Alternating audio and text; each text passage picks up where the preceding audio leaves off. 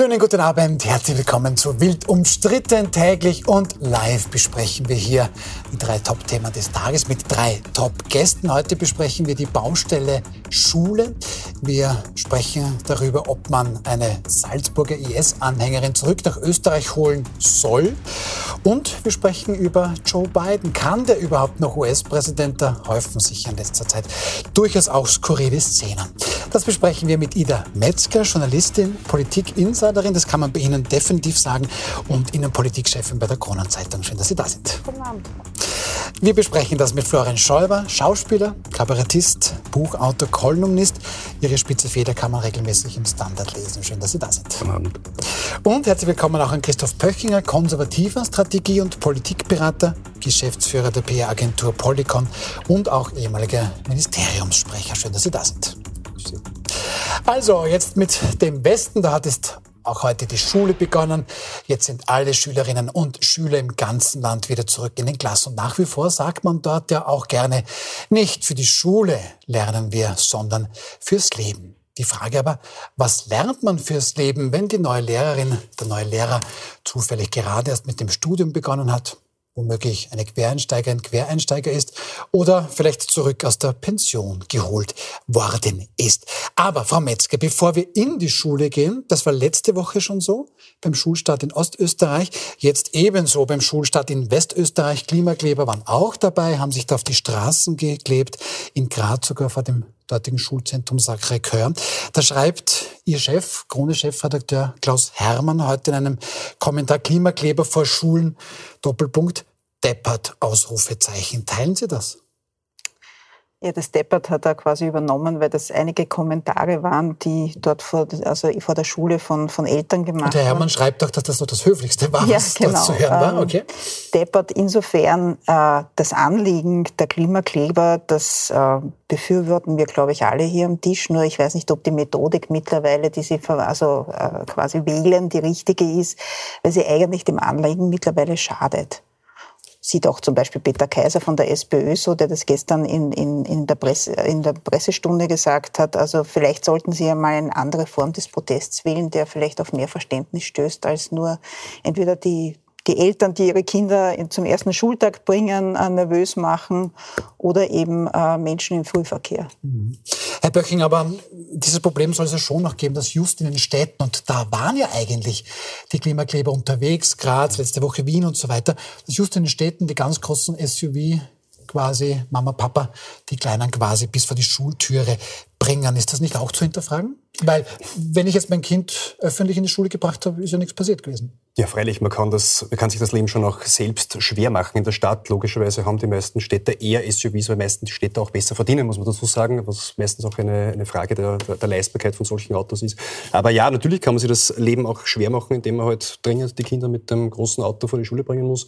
Ist, glaube ich, auch gar nicht die Frage. Die Frage ist eher, ähm, ist Protest gerechtfertigt und wenn ja, ist er in dieser Form gerechtfertigt? Beides muss ich zugeben, ja, ist er. Ich finde grundsätzlich, dass es schlecht ist, wenn man Jugendliche in einer mantraartigen, vielleicht religiös aufgeladenen Situation hängen lässt und ihnen keine Möglichkeit gibt, sich wieder in einem Gespräch, einer Diskussion, die politisch vielleicht ein bisschen mehr bewirkt, als sich wohin zu kleben, teilnehmen lässt und das Gefühl gibt, dass man damit etwas bewirken kann.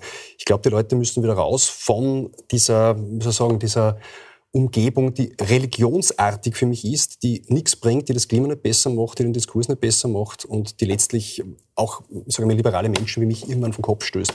Ich habe das Recht und darum muss ich ganz ehrlich sagen, widerspreche ich ein wenig der Vorrednerin. Na, ich bin nicht der Meinung, dass das Anliegen nicht zu diskutieren ist. Jedes Anliegen ist zu diskutieren. Das Anliegen, habe ich gesagt, für das hat man Sympathien, aber die Methodik, die Sie dafür wählen, um das Anliegen Ich hab, ja, jedes Anliegen kann ich irgendwie sympathisch werten. Es ist aber, heißt nicht, dass ich es äh, teile. Das Anliegen, dass das Klima täglich schlechter wird, nur weil wir uns so missverhalten und uns nicht auf Verzicht einstellen, das teile ich nicht.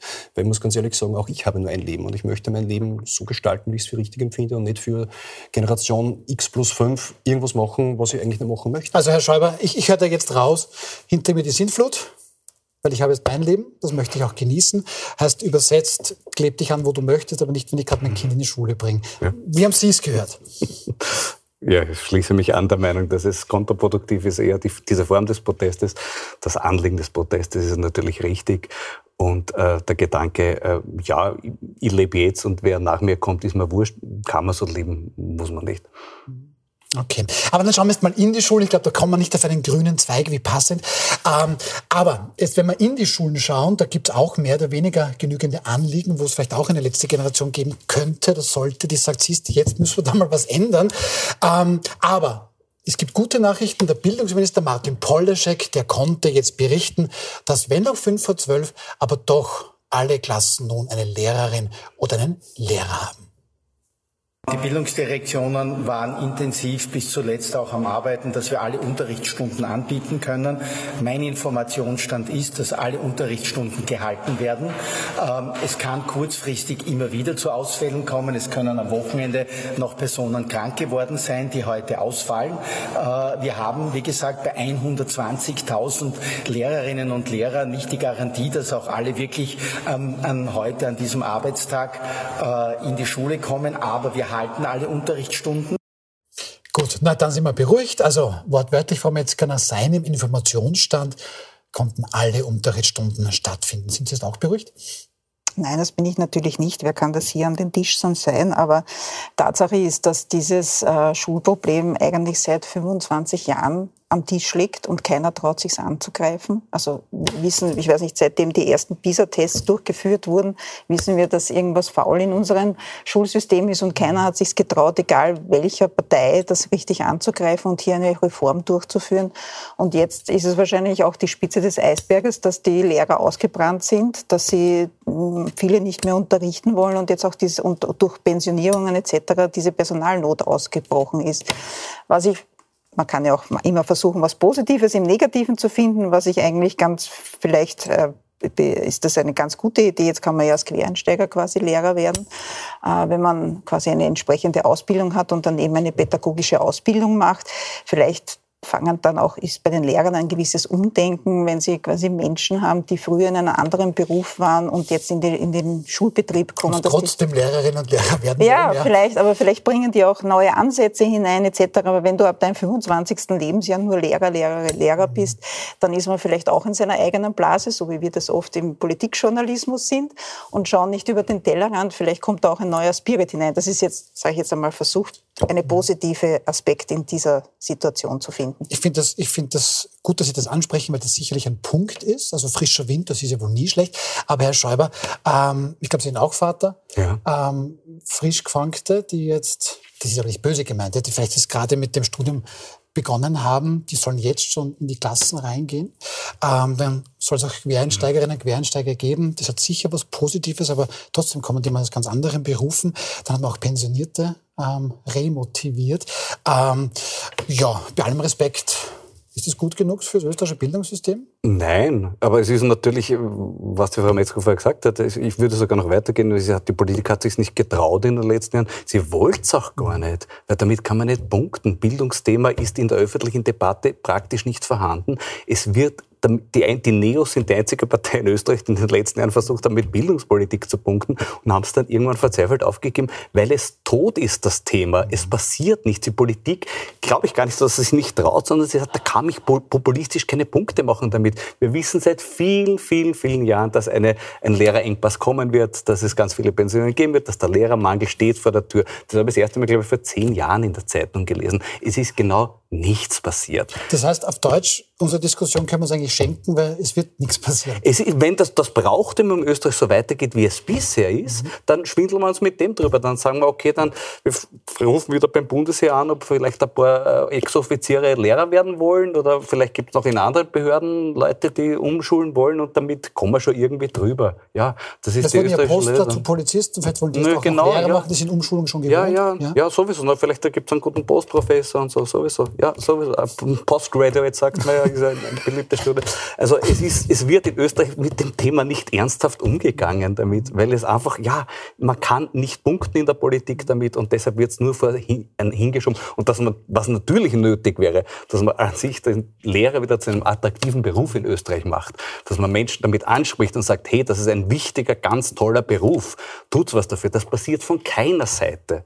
Es passiert auch von der Lehrergewerkschaft nicht. Wenn der oberste Chef der Lehrergewerkschaft sagt, ja, ich weiß, es gibt sehr viele Lehrer oder es gibt einige Lehrer, die so schlecht sind, dass sie eigentlich diesen Beruf nicht ausüben sollten, aber trotzdem dürfen wir die nicht hinaushauen, weil das wäre unfair das entwertet den ganzen Lehrerberuf enorm und sagt auch jungen Menschen, gibt das Signal, es ist ein Beruf, wo ich dann, es egal ist, ob ich gut bin oder nicht gut bin, weil es schaut keiner drum, schaut keiner drauf. Und das ist ein verheerendes Signal und ja, jetzt fahren wir die Ernte ein und es ist aber deswegen keinerlei wirklich nennenswerter Aufbruch feststellbar. Also ich kenne keine politische Initiative, die sagt, so, jetzt versuchen wir wirklich ja. den Lehrerberuf attraktiv zu machen. Na, wie praktisch, dass wir einen und Politikberater hier sitzen haben, Herr Pöchinger.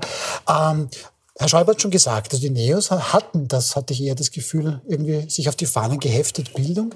Mhm. Ähm, ist es wirklich so, wie Herr Schäuber sagt, das interessiert eigentlich auch in Österreich, drehen wir es mal um, gar nicht nur die Politik nicht, sondern auch die Wählerinnen und Wähler eigentlich nicht. Ich meine, da werden aber schon auch Eltern drunter sein.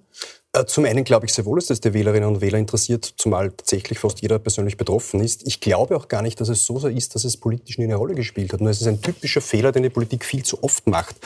Man ideologisiert Themen völlig unnötig, verläuft sich in einem Elfenbeinturm und vergisst das tatsächlich Notwendige, nämlich zum Beispiel die Anzahl der Lehrer. Wir haben jetzt sehr wohl 15 Jahre diskutiert, Gesamtschule, ja, nein, vielleicht, in welchem Ausmaß kann das sein? Da hat sich jeder hineingesteigert. Ich glaube, es gibt keine Partei, die dazu nicht irgendwas dazu gesagt hat.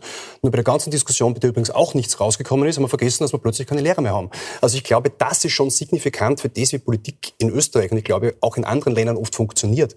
Wir diskutieren um des Kaisers Bart und am Schluss kommen wir drauf, dass uns die, die grundsätzlichen Dinge und egal was davon umzusetzen, nicht da sind. Und dafür ist die Bildungspolitik für mich signifikant. Wir dürfen nicht vergessen, wir investieren, glaube ich, einen nicht, nicht ganz kleinen äh, Teil des Budgets auch in Bildung, ich glaube 10 Prozent, 12 Prozent. Und auch das ist ein, Be ein Beispiel, wie es auch in anderen Bereichen ist. Gesundheit fällt mir dabei ein. Wir investieren viel oft in, äh, in Systeme, auch in andere und kriegen wenig raus. Gesundheit, wir investieren, glaube ich, das, wir haben das dritthöchste Gesundheitsbudget von allen EU-Ländern, haben aber die fünf schlechtesten begrenzte Anzahl von gesunden Lebensjahren. Das ist genau dasselbe System wie bei der Bildung. Wir buttern viel Geld rein, kriegen wenig raus. Und da muss ich mich schon fragen, warum? Aber bei der Bildung, wenn ich mich noch, ist natürlich auch, weil wir es kurz schon angesprochen haben, auch die Lehrergewerkschaft sehr stur. Also ich kann mich nur mhm. erinnern, wie es einmal darum ging, dass sie die Arbeitszeit um zwei Stunden erhöht wird, hat dann sogar der Michael Häupl gesagt, weil sie so stur, auch so stur gestellt haben, wenn ich nach 22 Stunden Arbeitshaus, also fertig wäre, würde ich am Dienstagmittag nach Hause gehen. Also das war ja nicht einmal möglich, da zwei Stunden zu erhöhen. Da ist auch manches Mal, glaube ich, bei uns die Lehrergewerkschaft sehr unflexibel, neue Dinge zuzulassen oder ich glaube, dass das, das Arbeitsumfeld gerade für einen Wiener Lehrer derartig massiv ist, dass es wirklich mehr Erziehungsanstalt als Bildungsanstalt geworden ist, dass ich das verstehe, dass die Lehrer ausbrennen ist. Man lacht dann oft drüber und haben eh nur Freizeit und so weiter. Das schon, aber nicht das, um, aber das ist ja, auch, aber das ist ja auch ein Versäumnis, dass man das nie thematisiert hat. Ne? Das ist ja auch ja, nie aber, thematisiert ja. worden, dass es da Probleme gibt. Ja, das, das ist halt auch ein Grund, warum ich komme schon so blöd vor, wenn wir mit der Migration kommen. Aber das haben wir völlig verschlafen. Wir haben es verschlafen, rechtzeitig zu sagen, die Leute müssen Deutsch lernen, damit sie am Bildungsbetrieb mitnehmen, mittun können. Und haben gesagt, ach, das ist böse, Deutsch lernen und so weiter. Das war eine, eine, eine Drangsalierung war das. Nein, das ist keine Drangsalierung, das ist der Schlüssel zum Teilnehmen. Das ist wie, was nicht, Wohnbau, äh, Wohnbei, äh, äh, Teilnahme am sozialen Wohnbau nur mit Deutschpflicht, aber ganz böse. Nein, ist es nicht. Man braucht einfach eine Sprache, soziale Klammer und man braucht eine gemeinsame Sprache als Schlüssel für Bildung. Und da geht es nicht um lauter Akademiker, oder Akademikerquoten. Wir brauchen Leute mit Schulabschluss. Wir brauchen Leute mit einem Pflichtschulabschluss. Das reicht völlig. Ich möchte kurz ergänzen, das ist ein bisschen ungerecht, was ich gesagt habe, dass sich die Politik gar nicht für Bildung interessiert. Das stimmt nicht ganz. Wenn Direktorenposten zu besetzen sind, ist das für die Postenkorruption ein ganz ein wichtiges Thema nach wie vor für die Politik und da interessiert sie sich für die Bildung. Das, das wissen ja. wir auch den Chats auch, von, äh, die in letzter Zeit so herumgegangen sind. Mhm. Also dieses da, da ist da erwacht dann doch auch Muss der Politik. Mhm. Mhm. Ähm, weil wir es angesprochen haben, Herr, Herr Pöchinger, Sie haben gesagt, es sind 11 Milliarden Euro, die pro Jahr ins Bildungssystem ähm, investiert werden. Das sind 9,8 Prozent, dass wir auch die richtigen Zahlen haben. Ähm, die Zahlen sagen es aber relativ wenig. Schauen wir uns das mal gemeinsam an, wenn man diese Zahlen, dieses Investment quasi den Erfolgen gegenübersteht. Wenn Sie unten die X-Achse, also die, die noch eine Bildung genossen haben, wissen, dass die waagrechte Achse unten, die zeigt, wie viel äh, im Durchschnitt Österreich pro Schülerin Schüler ausgibt. Und die Y-Achse, also die, ähm, ähm, die Vertikale, zeigt dann, wo wir denn da bei den PISA-Folgen stehen. Und Sie sehen, dass der Österreich relativ weit rechts ist, das heißt relativ viel Geld ausgibt, aber die gestrichelte Linie ist der PISA-Durchschnitt, unterdurchschnittlich hier unterwegs ist. Das hat Herr Böching hat das schon gesagt, Frau Metzger, das hat auch ein bisschen Parallelen vielleicht sogar mit dem Bildungssystem. Ähm, jetzt ernsthaft, jetzt gerade, wo überall Geld fehlt, ist man hier scheinbar sehr, sehr ineffizient. Ist das so ein österreichisches Phänomen? Müssen sich alle Eltern dem jetzt fügen? Wir zahlen sehr, sehr viel Steuern in diesem Land und kriegen immer schlechtere Leistungen. Ist das jetzt einfach so? Kann das tatsächlich niemand stoppen? Nein, das hängt natürlich teilweise mit dem Föderalismus in Österreich zusammen, weil ähm, die Schulen, je nachdem, ob es eben eine höher bildende Schule ist, ob es eine Volksschule ist etc., gibt es verschiedene Zuständigkeiten. Ne? Für die Volksschulen sind die Länder zuständig, für die höheren äh, bildenden Schulen ist wieder der Bund zuständig. Und dann gibt's halt äh, durch diese unterschiedlichen Zuständigkeiten wird natürlich auch viel Geld verpulvert, das vielleicht beim Schüler und in der Schulklasse ja, Nicht vielleicht, das wird, also ja, das besser draufgehoben wäre. Ja. Aber, aber trotzdem, die Frage ist ja, da sind ja Sie nicht verantwortlich, aber die Frage ist, was soll das mich interessieren als österreichischen Staatsbürger, dass ich sehr, sehr viel Geld ausgeben muss, damit ganz, ganz viele Leute, Herr Schäuber hat ja schon angesprochen, halt auch einen Job haben. Warum ist das nicht zusammenfassbar? Länder da, Gemeinden dort, Bund da? Ja, das haben wir ja jetzt gerade auch gerade besprochen. Das haben wir ja auch in der Gesundheit das Problem, dass eben ähm, die Länder hier die Kompetenzen haben, das Geld bekommen und der Bund relativ wenig Möglichkeiten hat zu kontrollieren oder einzugreifen, wie das Geld verwendet wird. Und da bräuchte es mal eine Reform, die aber leider nie passiert. Jetzt haben wir den Finanzausgleich, der neu verhandelt wird. Da könnte man das vielleicht steuern, wird mhm. wieder nicht passieren, so wie es ausschaut. Also ich glaube nicht, dass wir da in den nächsten Jahren irgendwie weiterkommen. Was ist da die Zukunft, Herr Schäuber? Weil, wenn ich Sie richtig verstanden habe, und ich hoffe, ich interpretiere jetzt nicht falsch, bin ich ja froh, wenn es ganz, ganz viele Posten gibt. Wenn ich die Partei bin, die gerade am Ruder ist, habe ich. Na, also ist das eigentlich mein Interesse. Die Bürger dürfen es halt zahlen die Kinder werden immer schlecht ausgebildet, aber die Jobs sind halt da, die ich vergebe. Ich muss die Möglichkeit haben, diese Jobs zu vergeben. Aber vielleicht der Föderalismus ist sicher ein richtiger Ansatz zu dem Thema. Bei der Bodenversiegelung kommen wir jetzt langsam drauf, dass es vielleicht der Föderalismus ein Problem ist. Vielleicht kommen wir bei der Gehirnversiegelung auch drauf, dass es für Österreich besser wäre, wenn wir das nicht nur den äh, Bundesländern überlassen, wer wo Schuldirektor wird und wer wo welchen Posten bekommt und was in den Schulen dort passiert. Herr Böckinger, Andreas Babler, der erinnert an ÖVP-Bildungsministerin äh, Elisabeth Gera, die noch vor einigen Jahren gemeint hat, werd's alles, nur halt nicht Lehrer. Äh, Andreas Babler schreibt das heute auf Twix, äh, auf Twix, auf X vor. Weiter heißt jetzt Twix. Ja, das ist, weiter heißt jetzt Twix. Oh mein Gott. So, nein, Andreas Babler schreibt, wisst ihr noch, unter Schwarzblau 1 hat Elisabeth Gera, also vor rund 20 Jahren, ehemalige Bildungsministerin, einen Brief an alle Maturantinnen verfasst. Darin hat sie ihnen abgeraten, Lehrerinnen zu werden, da in Zukunft angeblich nicht so viele Lehrkräfte gebraucht werden würden.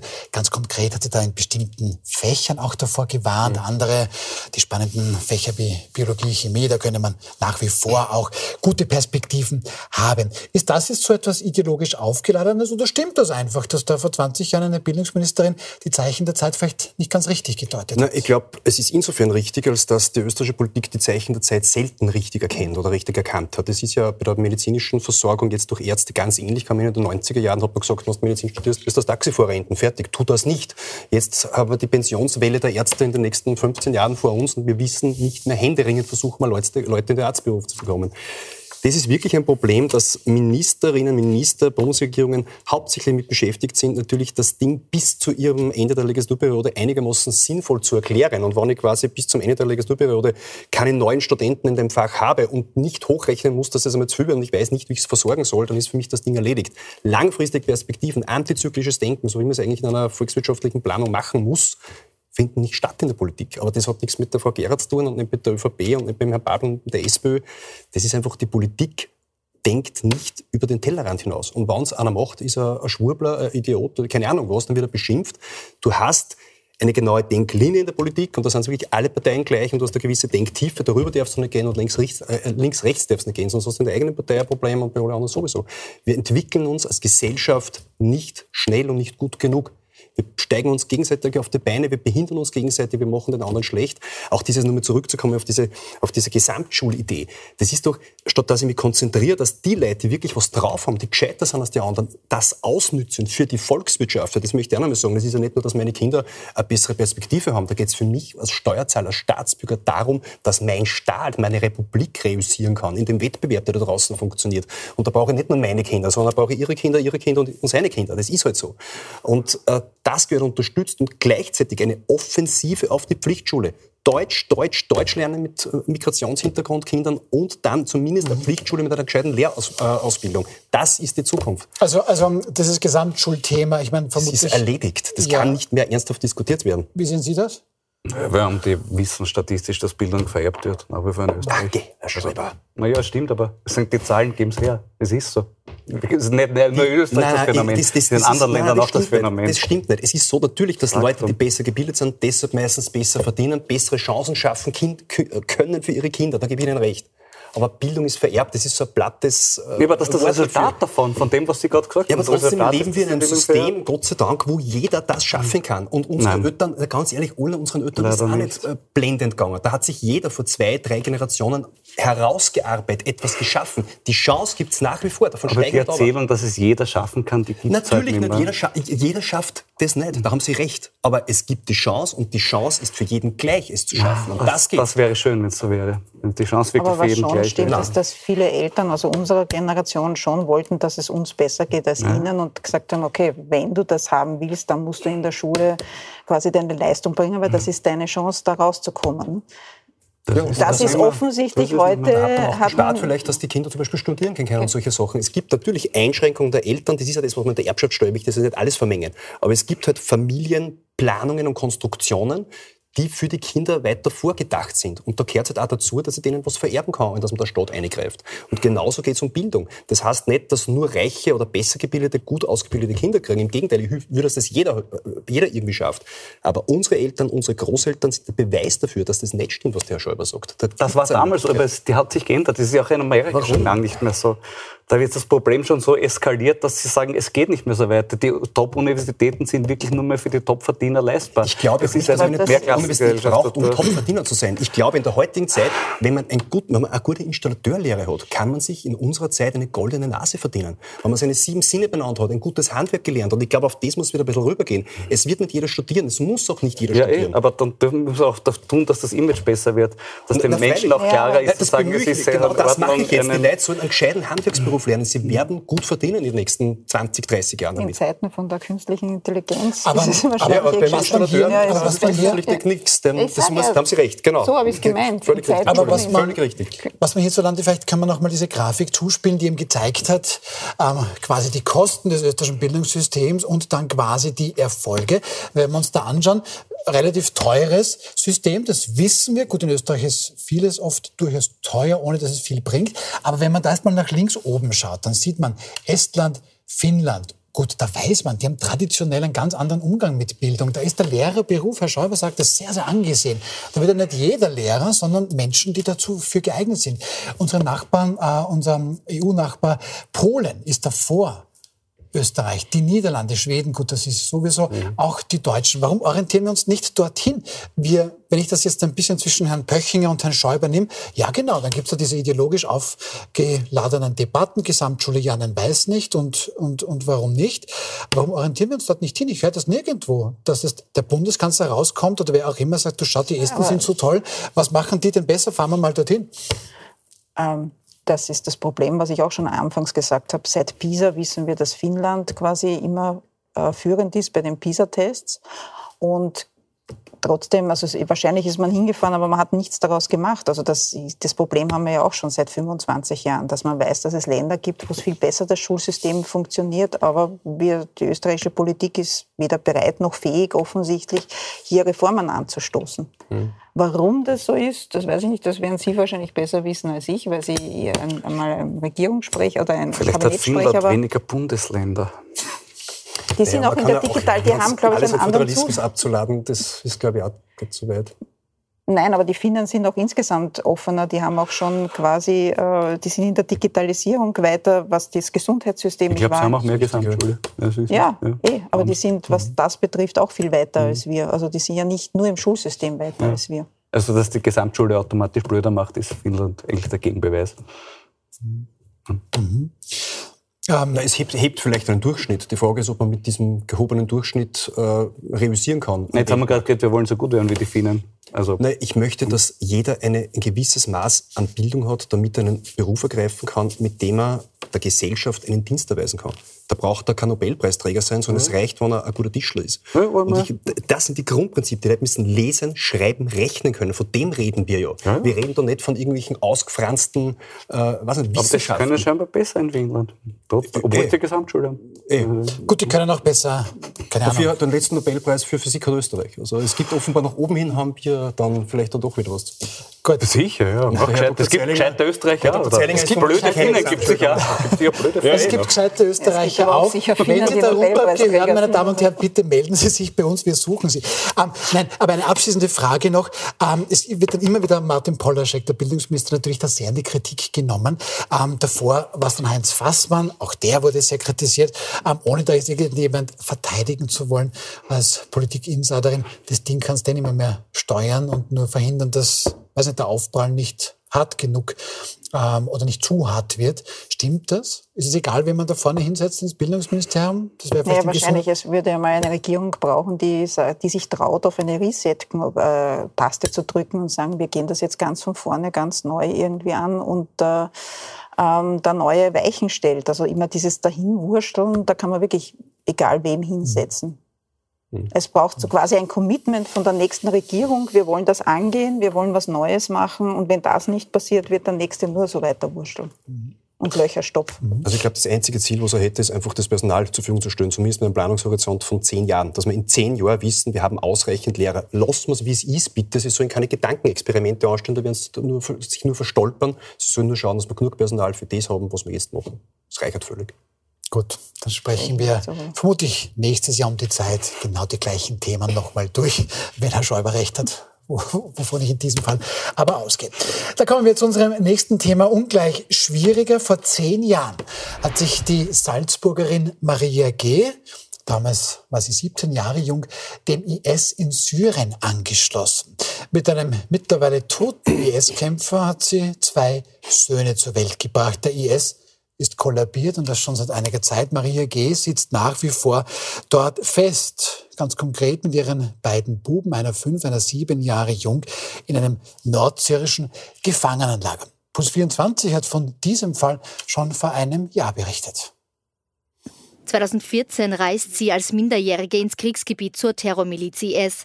Zuvor konvertiert sie zum Islam.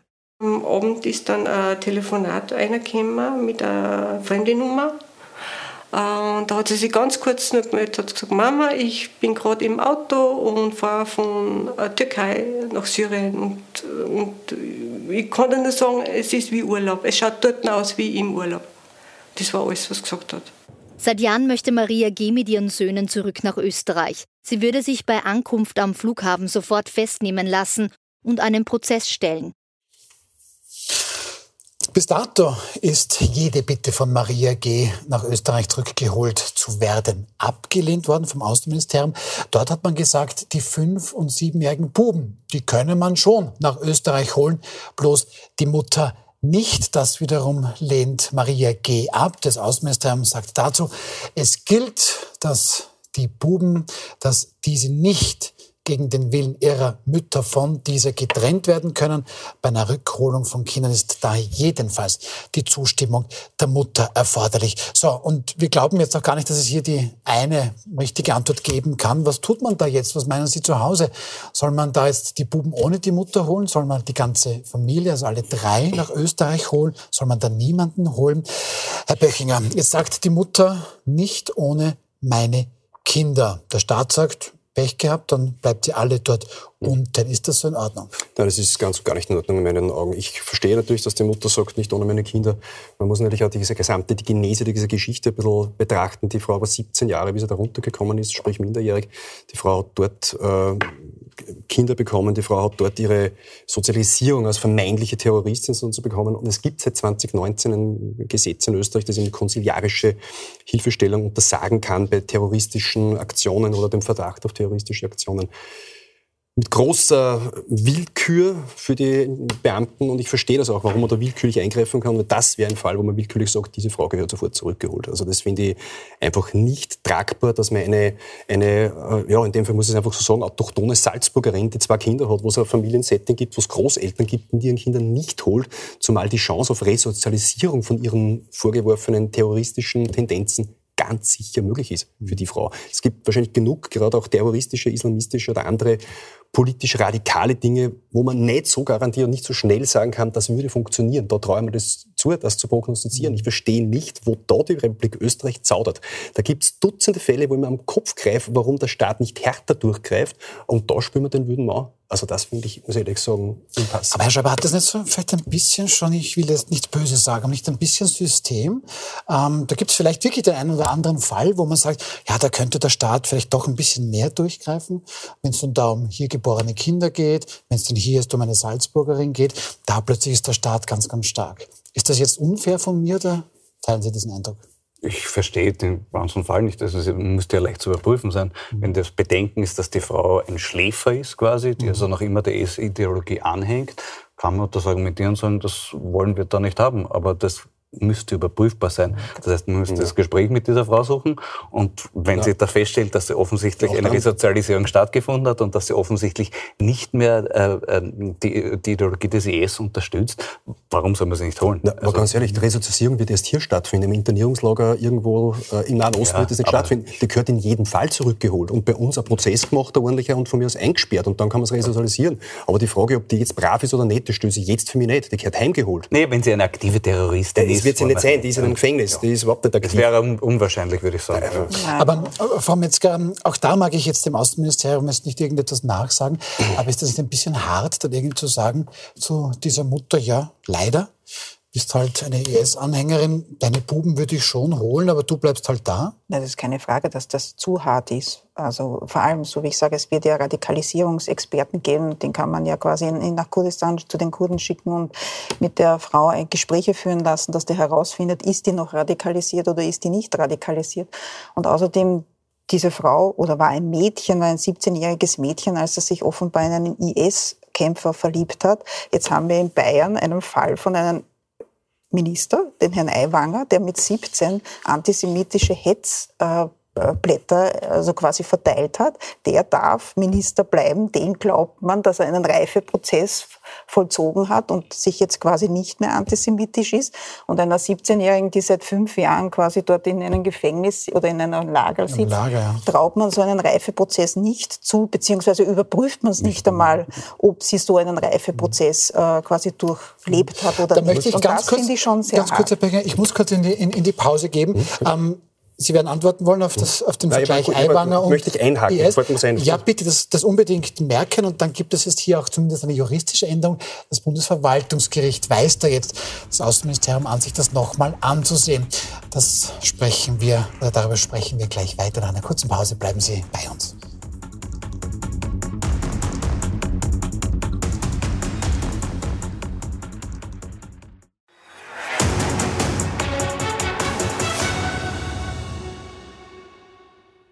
Willkommen zurück bei Wild umstritten live auf Puls 24. Wir sprechen gerade über den Fall Maria G.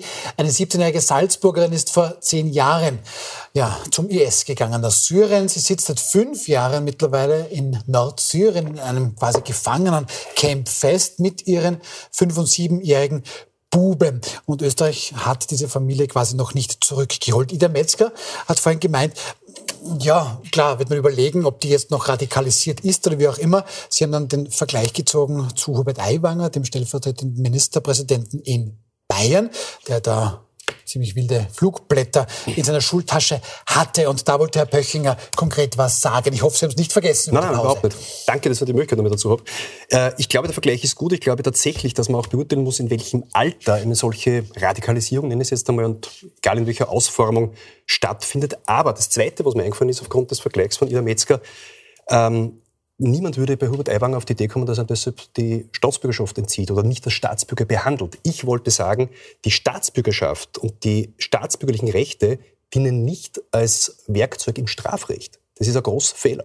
Ich glaube, die Republik Österreich würde gut daran tun, diese Frau genau in dieser Situation mit den Kindern und den Möglichkeiten, die sie in, gerade die Kinder in Salzburg hätten, zurückzuholen und hier ihre gerechte Strafe zuzuführen. Es macht für mich auch keinerlei Unterschied, ob die noch radikalisiert ist oder nicht. Die gehört zurückgeholt, hier gehört der Prozess gemacht und dann gehört es meinetwegen eingesperrt, mhm. wann es das Gerichtsurteil gibt. Aber ich glaube, es ist eine klare Sache, wo der Staat Österreich zeigen muss, dass er für solche Staats, für seine Staatsbürger und den Rechtsstaat, der bei uns gilt, immer da ist. Das ist ein Machtbeweis des Staates, das ist kein Gnadenakt. Aber ähm, in der Zwischenzeit, wir sind in einer Live-Sendung, haben es tatsächlich auch schon Nachrichten erreicht, Herr Schäuber, wo Leute sagen, ja nicht böse sein, aber pff, diese junge Dame, so jung sie auch damals war, hat sich gegen Österreich gestellt, ist für irgendwelche Kopfabschneider da quasi nach Syrien gegangen, sagen die Leute, die soll jetzt leider bleiben, wo sie ist. Und dann kam ihm auch die Nachricht, weil die FPÖler schon links sind. Ähm, ganz wild. Was sagen Sie dazu, Herr Schäuber? Soll, soll Maria G. bleiben, wo sie ist, weil sie halt da damals diesen Fehler gemacht hat? Noch einmal, man soll sich mit ihr beschäftigen. Das ist ein, ein, ein, spezieller Fall und man soll sich mit ihr beschäftigen. Und offensichtlich ist sie nicht mehr die Gefahr, dass sie eine Schläferin ist, dass sie eine aktive Terroristin ist, die ein Sicherheitsrisiko für Österreich darstellt, wenn wir sie wieder nach Österreich holen. Ergo kann man sie holen. Es gibt keinen vernünftigen Grund, der dagegen spricht, sie unten zu lassen. Und dieses, und dieses Argument soll halt bleiben, wo sie ist, weil die ist ja auch dorthin gegangen, hat ja Österreich entsagt. Ist das gültig oder ist das nachvollziehbar, dass Menschen auch so denken? Naja, für mich nicht. Also ich meine, dieses, ich habe es ja vorher schon gesagt, dieses Mädchen war 17 und zum Beispiel der Herr Aiwanger war auch 17, wie er diese Blätter und dem gesteht man das wirklich zu, dass er Einsicht hat, dass er, dass er jetzt weiß, das waren antisemitische Hetzblätter.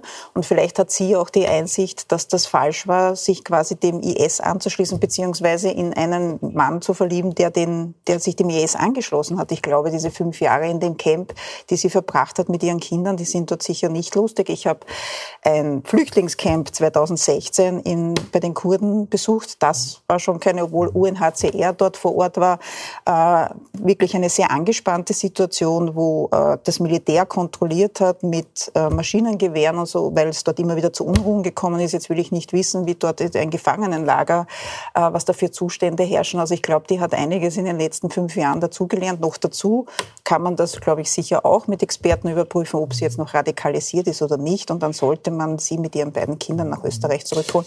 Und wie der Herr Böchinger sagt, wenn es ein Straf Maß gibt für sie, dann muss man sie halt vor Gericht stellen und sie soll ihre Strafe bekommen. Aber Herr Böchinger, da hätte ich jetzt fast erwartet, dass Sie da ein bisschen Einspruch erheben.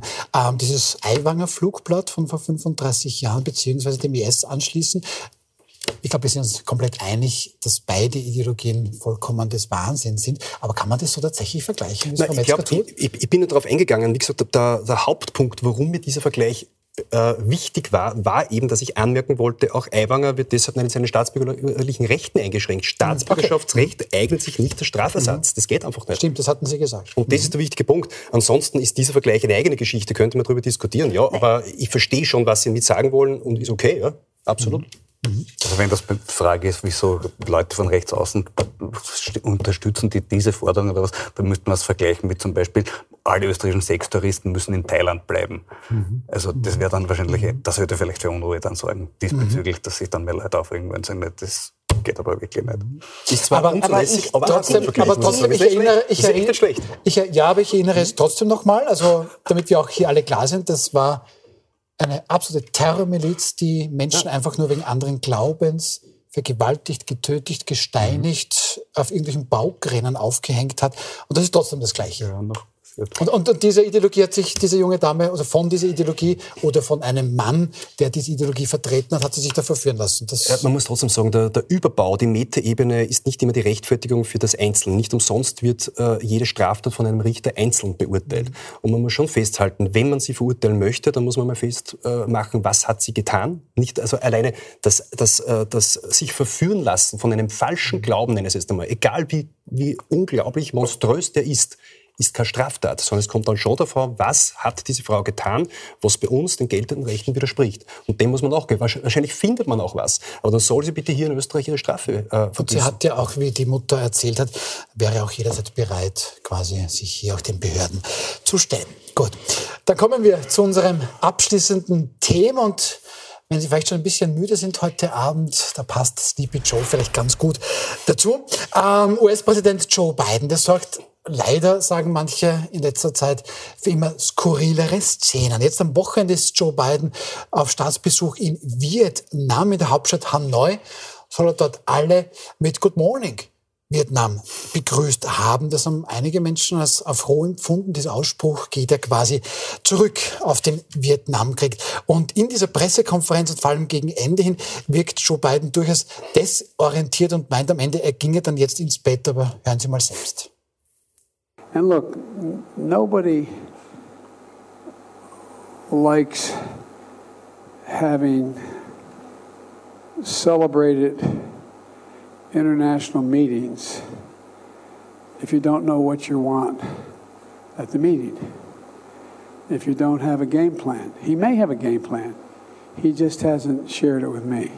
But I tell you what, I don't know about you, but I'm going to go to bed.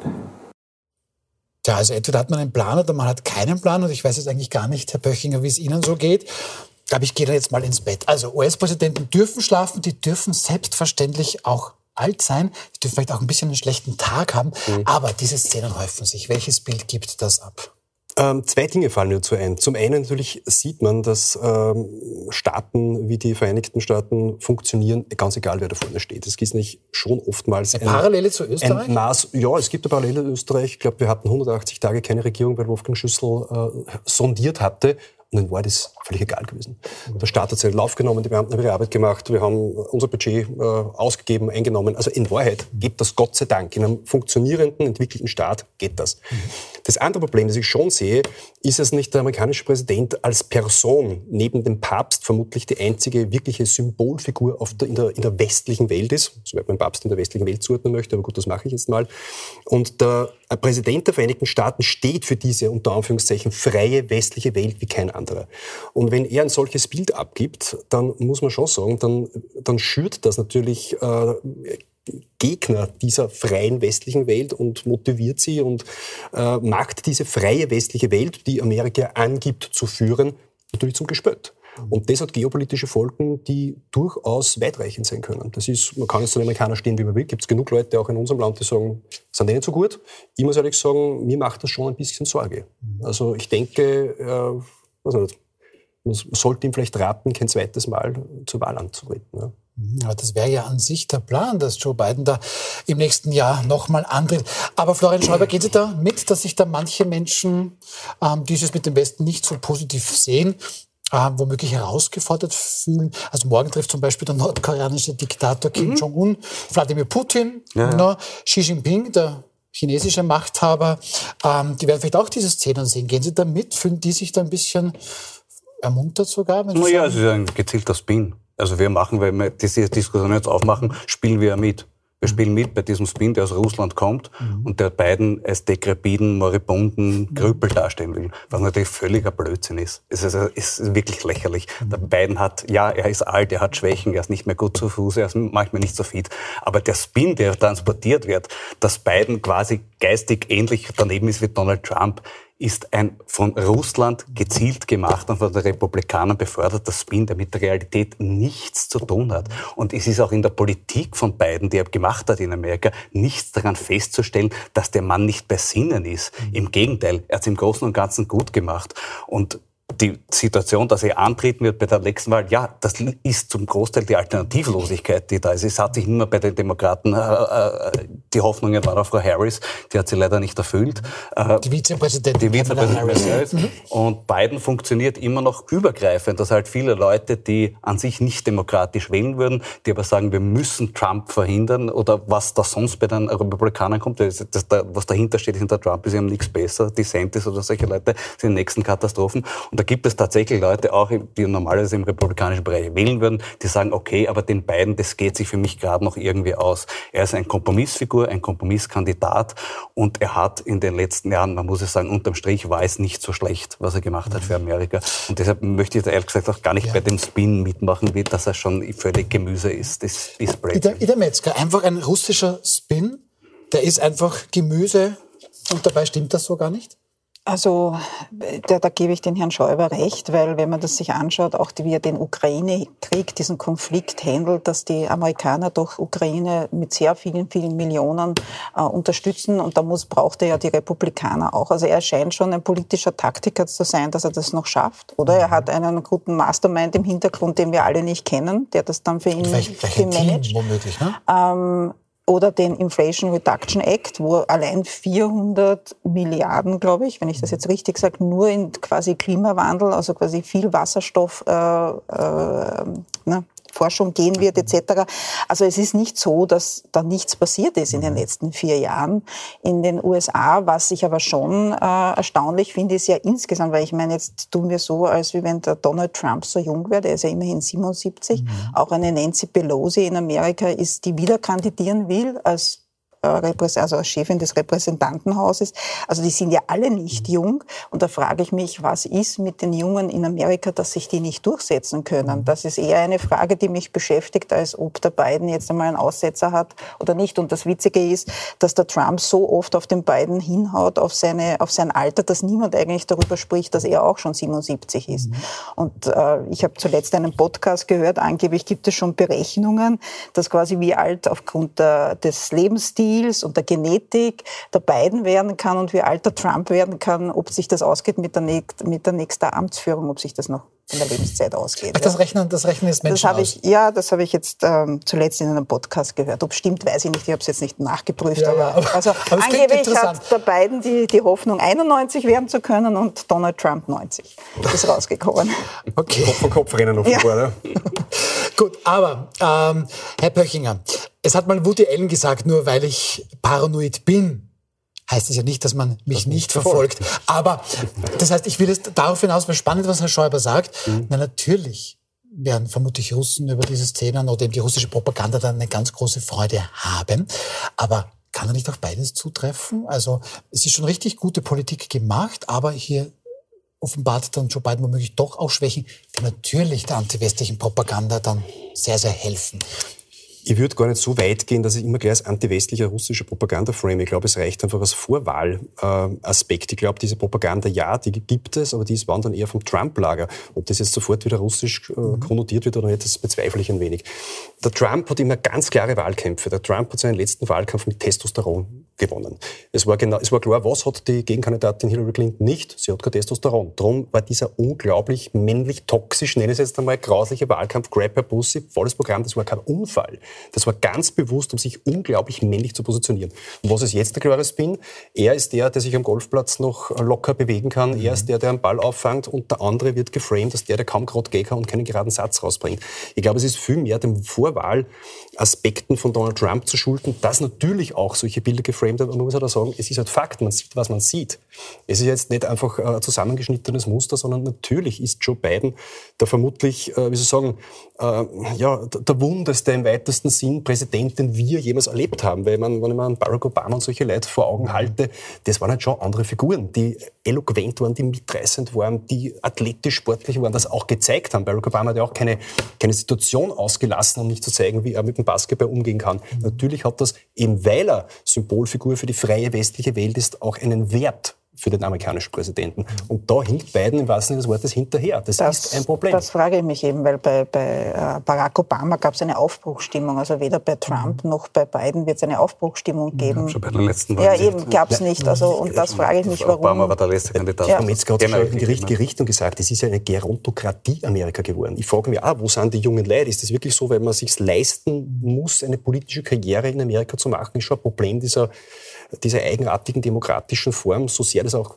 demokratisch ist, aber es ist einfach wirklich so, du brauchst nicht Geldgeber, du brauchst viel Zeit, du musst Geld anhäufen, um halt quasi aber da reinzukommen. Darf ich noch, wir sind schon leider bald am Ende, aber darf ich da noch eine Frage stellen?